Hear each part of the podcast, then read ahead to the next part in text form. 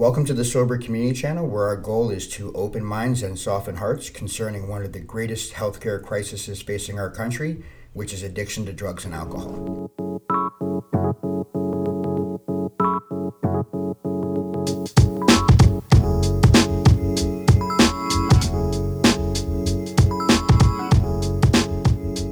So today I think we should talk about a kind of a topic that really touches everybody. Um, I've been doing some researching from the blogging that I've been doing, and I shockingly came across the information, which I'm not sure is accurate, but it's it's literally a bigger killer than overdoses.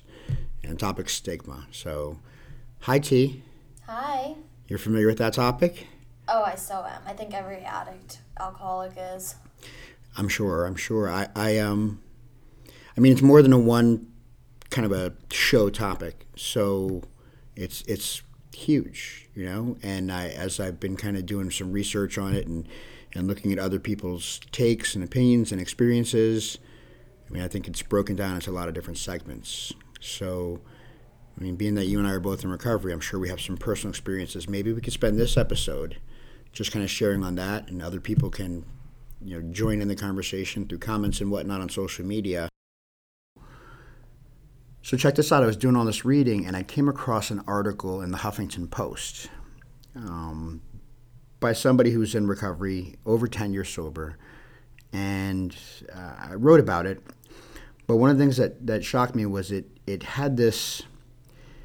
You know, it talked about his experience and then the, the judgment that he, in long term recovery, was experiencing from other people when he exposed himself or, or revealed his own anonymity that's another side note. Like a lot of people talk about breaking their own anonymity. You cannot break your own anonymity. You can reveal it, right? But you can't break your own. But um, and that's usually geared towards press, television, radio, and film. But if you're in the workplace or in a social circle, like to say I'm in recovery, right? And when he was doing that, um, just the responses he got were probably some things that we've seen. And there's always these questions people have, like should I or should I not disclose, right? And uh, but he made a statement at the beginning of the article that said that, that addiction or, or that stigma is, is like literally a bigger killer than overdoses. And then went into that the stigma is not it's not fed by addicts, it's fed by people who are uneducated about that. And right on that alone, I paused. Um, but before we get into that aspect of the conversation, I, I, think there's absolute truth in my experience to that, that I've disclosed that I've been in recovery to people who are not. I've gotten a, a multiple different kinds of responses. Um, but even before, like talking about the workplace, I think so many people who are out there trying to get sober, um, they're not worried about you know in the middle of their run in their darkness, oh, will I get a job, right? They're worrying about disclosing to their friends and family. Yeah. And I had that, so I remember, like I'll never forget, you know, in 2000 and probably four around that time, um, you know, my, my family always knew that I had a problem, a substance problem, but it was mostly drinking and smoking weed and, you know, over partying. It could have been, you know, categorized as.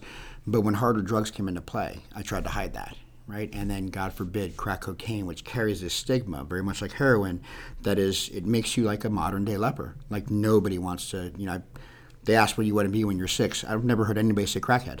Hmm. Yeah.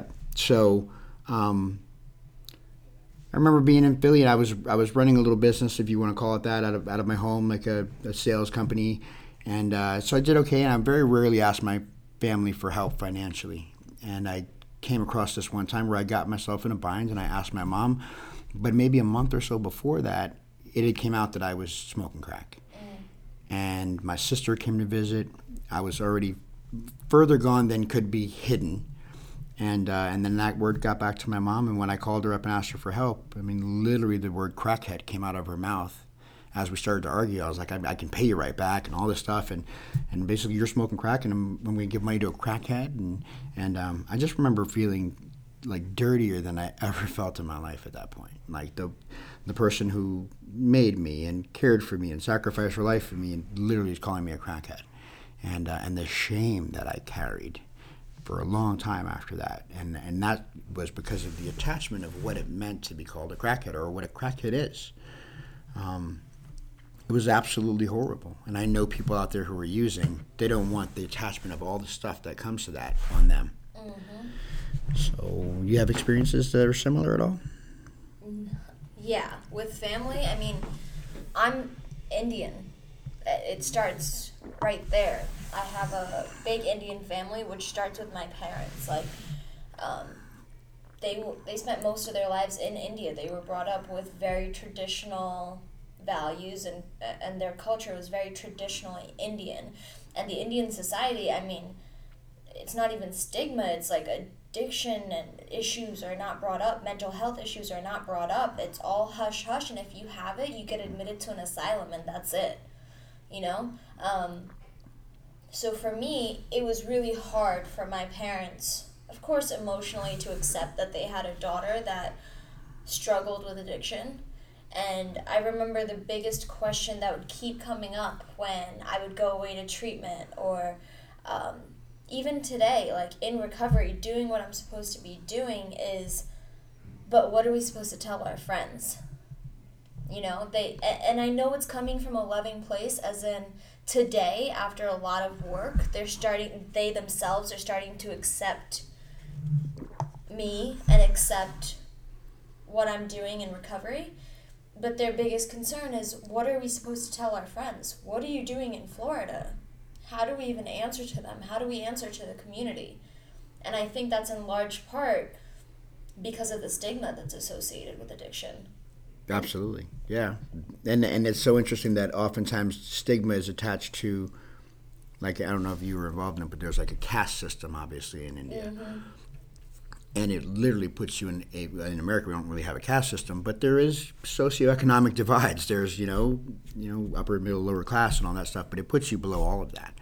Oh, like yeah. yeah even if you make money but if you're an active drug addict you automatically go at this like subculture of people that have no value like oh, yeah. second or third class citizen type stuff so and, and that's that's weird I, I uh, as I read further into the article, I, I mean, there was a certain tone that I read, and I could be off of, of a little bit of well, maybe it was defensiveness, but also it came off kind of angry uh, in that in that article, and um, I look at the other side of it, and then I, I, had to ask myself, like, is that true? And I don't I don't know if I can figure the facts out, like addiction, you know, overdoses are less harmful than stigma. But if it keeps people from getting sober, it's an issue, or from coming into the rooms or asking for help. And, um, and that's oftentimes, I think, why we need to be broken so bad to the point where it no longer matters, right? And that's when we get through that, usually through just through being wounded. And we know that God enters through the wound, right? But that doesn't mean that the wounds of our friends and our family and the, the stigma that then gets attached to them. Um, I mean, this disease is not like any other disease. It's not you know, nobody gets cancer and all of a sudden starts pawning all their family stuff. Hmm. You know, nobody nobody gets you know diabetes and all of a sudden starts doing behaviors in the streets that oh my god this is that's a an immoral disgusting person for, and uh, you know I, I, I do think if you look at the other side of the coin though, um, you know that that argument that it, well stigma's fed by you know the people who don't understand uh, the disease because it really does make a lot of sense when people can choose to get up and go to work every day and have morally sound decisions why somebody with a quote unquote illness can't do that if you haven't experienced it. You know but at the same time I, I do think it's pertinent to take a look at some of the things that we do in active addiction without a moral judgment of the actual behaviors but as being a byproduct of the disease that definitely seem to add to stigma. Oh yeah. Yeah i mean i know that you know the just looking at it from a just being a member of a family or a society or a culture or a business. Like literally the ability to show up is kind of just taken away from you. Cannot show up. And then this, you know, in order to cover my tracks because of the guilt and because of the shame, I have to kind of be dishonest. I have to, you know, rob from Peter to pay Paul. I have to say these things to be able to get out of this scenario that I've created for myself. So, I mean, you look at it from that standpoint, the people who usually care about us who are, who are wounded, it, it does make sense that they would at least have, I mean, some kind of feeling about that. I mean, you can you relate to that at all? Oh yeah, I mean, my before my parents before I came out and, and just said it in that many words like I have a I have a problem with drugs and alcohol and I had to say it in that many words for my parents to finally start using the word addict or you know even talk about substance abuse. Um, the way my culture works and the way my family works was just you know sort of dance around the problem. They would address well why are you, why do you never show up to family things anymore? Why do you look funny? Right. Why do you, why are you i know you're stealing money. You know what I mean? I you can't keep your job. They'd address those things around me, but would never address the core issue. Because the moment you have it, then they have it too. Yeah. So, well, I mean, to be able to have to say my daughter is doing this or my son is doing this, then the neighbors then judge you for that too, and oh, look at them, and, and all that stuff is based in the outside.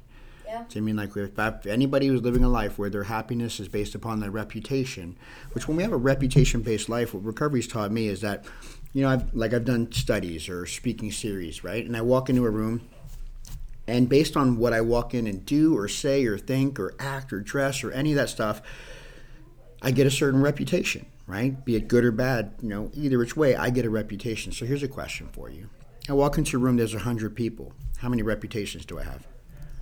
A hundred Right. And where are they located? in each person's head. Absolutely fact, right? You're pretty smart. A lot of people don't get that. I have a hundred locations, a hundred reputations located in the mind of other people, and then every time I'm living a life where I am attempting to manipulate the reputation in their mind, I'm probably in trouble. Because here's the, the okay, let's say I do it well and they like me. So then I like myself as a result. But then if I don't do it well, they don't like me, I don't like myself. So so one of the things I've been I've experienced through some step work and some some good mentoring is what what do you think is the major problem with that mindset? I'm not sure. If it's not in me, the steps teach me, then I can let it go. Right. So even if you look at it from a recovery perspective, when they say you know in a third step idea, like I'm offering myself to thee to like build with me and do with me, I said, well, well that, means that I don't really belong to myself. I belong to some kind of a higher power and a higher purpose, and that means like in, in essence, at a full unconditional surrender. My life is not only it's not my business, right? I'm here to be on purpose and do some certain things and all that stuff. And what happens usually will be better than when I author it. Does that make sense? Ask questions if it doesn't. I'm just trying to think about how that relates to stigma. I'm going to add it to you. Okay. It's a it's a cumulative argument that builds, Okay. and it's not going to be polite. All right. And what's that? Well, well, just to stay on the topic of that, if I am trying to control somebody else's reputation in my head, Okay. what is the most important thing to me? Where- How do I define my value? By your beliefs. No, by what they believe. what they believe. Okay. Does that make sense? Yeah. So whether it's friends, family, or ourselves, if if if, if that's the mainstay that they're going on, it's already a broken concept. Right. So my parents are, are worried about my addiction more than my life because they don't want the neighbors to know that, mm. then they are by design, their value comes from what the neighbors think of them. Got it. So literally, when we talk and go back to how do we like help the whole recovery in general thing, mm. well, not only do we have to heal as addicts, but the community needs to heal as well. Does that make sense? Okay, but then aren't we working to change core beliefs that's seated deep in the community and deep within other people's minds? How do we go? We can't go about doing that. Well, now you're talking about a whole comprehensive plan that helps, you know, and this is kind of things we talked about off the podcast, right? Peer community centers, education support centers, things like the Al Anon that also helps as mm-hmm. well, right? People getting education. I mean, spiritual transformation, you know, is more than information, but it usually starts with information. Does that make sense? A parent would need to be brought somewhere where they're taught that your child is not bad, right? And then there's probably a process for them because somebody who's so afraid that they're going to be looked at in a poor manner because their child is sick, there might be some healing that they need to do as well. Makes sense, and I, I do remember you speaking to me about that. And and one of the things I said is, this is such a huge topic, and you mentioned it earlier, that there's a lot to talk about when it when it's setting the problem, like what what stigma is, how it's affecting us, how it's so prevalent in the community, and it's gonna take a while to go into plausible solutions Right. you know so that's going to be a huge part of what the other parts of this stigma associated episodes that we're going to be doing Right. um, is really going to discuss solutions, you know, that you might have researched, that you might have thought of, and talk about whether they're going to actually be effective and if they're going to be doable and by who. Right, and, Right. And, and, and you know, here at Gatehouse, to, by jumping on this bandwagon, we're by no means inventing the wheel. Right. Like literally, I, I read a letter from the president's desk mm-hmm. about stigma and how language is created to stigma. And there are places like Faces and Voices of Recovery. There are many coalitions that are already working on anti-stigma campaigns.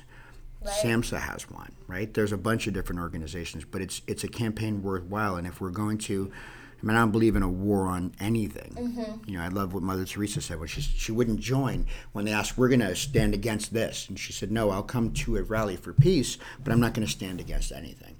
Right. So if if we're looking at helping the addiction problem on a national level, it's going to be in campaigns that are for some things. Right. And one part of that discussion is going to be the proper mindset against addiction. So, I, I mean, we're going to have multiple different series that, that are all part of this, which hopefully we can join a, and make a little dent in the campaign of stigma. But there, it, it is always great to look at both sides, right? And to hopefully come out with just the difference between discernment and judgment.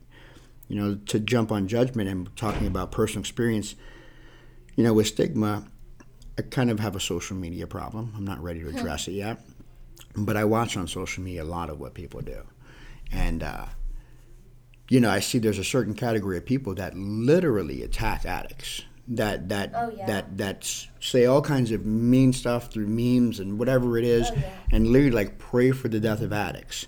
And I so I think that's a whole other part of a series in, in which that that is just I don't believe they're bad people.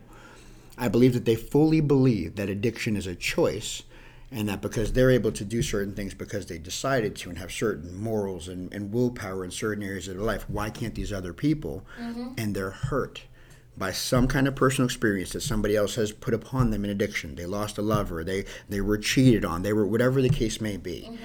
And as a result of that, they attack.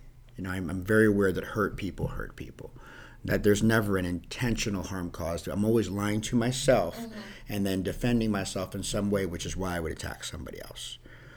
Yeah, I mean, my general motto about that has been like, stay away from those people. They don't matter. Don't listen to them. But the problem is, that thought process is deeply ingrained in our society. Those people that you're talking about on Facebook make up parts of our society. So I can't just avoid it. I can't ignore those people. We can't continue just pushing them to the side because they show up as my bosses or not here, but you know, in outside for other people. They show up at their workplace. They show up um, in the healthcare industry. You know, I had surgery recently in October, and when I went into the hospital, repeatedly, many hospitals, many doctors' visits, um, I found more often than not, I felt like I was being judged when I was telling medical professionals, I'm an addict, I would like to stay away from painkillers as much as possible. Right. You just split the conversation into two, so let me address both. One is, you know, there was, have you ever heard of William James? No. He wrote the Varieties of Religious Experiences book that was brought to Bill Wilson in his hospital bed by Ebby Thacher at the very beginning of the whole AA thing. And in that book, he talks. One of the things he writes about, it's a bunch of lectures. He writes about conversion experiences. One of the things he talks about is about religion, and he was kind of an atheist writer, but he talked about, or he was an atheist, but he wasn't for any one religion. But he talked about how religions have caused all these harms and and towards other people. So we look at them in certain ways, but then, but what religions have given to the world is a certain amount of enlightened individuals, if you will, whatever it is, who earned a certain consciousness that have really changed nations, if not worlds. And if you look at a person like Martin Luther King, he was one who understood, just like what you were talking about, that yes, there were people being oppressed, but he also understood that the oppressors were in pain as well. And so he never came after. He took a very different approach than a Malcolm X by any means necessary. So he understood that those people who were, you know, in the civil rights movement, who were the whites, who were, you know, coming after blacks, they also needed healing as well. Those 10, 20, whatever percentage of people who just hate addicts, if hmm. they don't heal, the problem won't go away. And they're probably going to heal by personal relationships of other people who have converted and changed and show them as a, because they'll never be debated. I've tried to debate a couple people on Facebook and, and logic doesn't seem to work, right? But by example, they can probably have some compassion and forgiveness. That's the one part that you brought up. The other one is the, the medical field, right? At five years sober, my, my first tour in recovery, I had two heart attacks. Mm. And I'll never forget going into the hospital. It was actually not five, it was five and change. I was just coming up on my sixth year anniversary. Mm-hmm. And the week before that, I had two heart attacks. The first one, I didn't go to the hospital. I thought I just had some bad food. I don't know. Mm-hmm. Wrote out a heart attack. And the second one, I drove around actually. The second one, I was too much and too painful, and I wound up going to the hospital. And they took my blood, and they eventually found out that it's called troponins in my blood, enzymes released when your heart's been damaged. And they put me in the back room, and they were like, "You just had a heart attack or whatever." They gave me a room. Doctor comes in. First time I see the actual doctor, doctor, and he's like, "Were you doing cocaine?" I was 35. I was pretty young for a heart attack. And I was like, no, I wasn't doing cocaine. And I kind of boastfully says, I'm, I'm about to be six years sober. Mm-hmm. And he looks directly at me and he's like, No, did you do cocaine this weekend? And I was like, Six years sober, cocaine this weekend? no, no, I did not do any cocaine. I just said I was going to be six years sober. And, he, and he, he didn't look at me again. He looked at his chart. He looked over at the nurse and he's like, Get a toxicology on everything on this guy. And he walked out of the room. Mm. And I got pissed. And I was like, what's like, and then I realized I was in Lake Worth, Florida right, in a hospital where this guy's probably seen people walking with axes in their legs, tweaked out of their freaking mind, mm-hmm. right? And he's like, You're on drugs, sweating profusely, maybe a needle still sticking out of their arms, yeah. track marks, and they're like, You drugs? And they're like, Absolutely not. I was it kind of makes sense that he would you question that. Mm-hmm. Um, but there was a certain arrogance to, to the conversation where he was like, It doesn't matter what this person says, I'm moving on. You know? And, um, and I think that's that's that's somewhat of an education, maybe lacking a personal experience with addicts that are doing well, kind of a mix that might address that issue as well. Yeah, and I think you talked about it before. It's also a lot of that. I think that judgment and what that doctor was doing comes from his experience as a result of actions that addicts took in active using. You know what I mean? When they were in their active addiction, they came into that hospital in Lake Worth with the needle sticking out of their arm, profusely lying to the medical professional saying, I, I'm not on drugs. What are you talking about? So people who don't experience this for themselves don't don't understand how to make that differentiation or even understand the that what recovery means to somebody in recovery that that we don't act the way we used to anymore that we change our thinking and our behaviors lying stealing and you're right, it's a big part of educating them. Sounds like even touching the problem would be multifaceted. Oh, right? yeah. So you have a, a group of individuals that are in what the language would be long term recovery. Mm-hmm. I don't even mm-hmm. like the term addict. When I go to a meeting, I go, you know, my name is Rocky, I'm an addict. It's not what I am. Right. Addiction is a condition that I have, and by no means do I suffer from it anymore. Right? I didn't suffer from it right after I got into the steps right? Do I have life issues? Of course, we all do, right? But but to go and profess I'm an addict, and then to hear we hear this, you know, I'm, I'm suffering from the disease of addiction. Well, why are you suffering? Mm. If there's a treatment to arrest that aspect of the disease, then that's not necessary. So a population in recovery that actually does some kind of advocacy and, ad, and, and, and community organizing, probably on a local level, that whole think globally but act locally idea and, and then goes out and talks to the professionals and, and, and gives them the other side of the argument while also living with the principles in our life that show that we get better and that we can be productive and, and civilized, so to speak. Right. And then a whole nother, you know, thing uh, which would be more of a I don't know if it's professional or through, you know, nonprofit organizations that's more educatory for those that don't know. Not just medical professionals, but them as well, right? But family, friends, and I think all of these things have already happened. So the question is, is where am I with that personally as a member of the community, right? If this podcast is about sober community, you know, inviting people out and, and, and I think over this next this whatever campaign we're doing on stigma, getting people involved, right? You're gonna start to look up some things, put out some some ideas and, and join the already existing organizations and different events and, and get it gathering people so we can all do our part because this is definitely bigger than us. Oh yeah, absolutely. I mean, I think we've done what we sort of wanted to um, for this podcast. episode. You telling me to shut up? going to come back Are you, you shut me down? in the nicest way possible. It's awesome. We are out of time, No problem. but we are going to come back with episodes every week. And for the next few weeks, we're going to be centered around stigma. Um, so definitely, I guess, leave comments, um, feedback. If you don't agree with us, if you agree with us, um, I'm excited to see where this takes us. all information is welcome. All input is welcome. We certainly can't do this alone, so we definitely need you guys. So get involved. Please join us.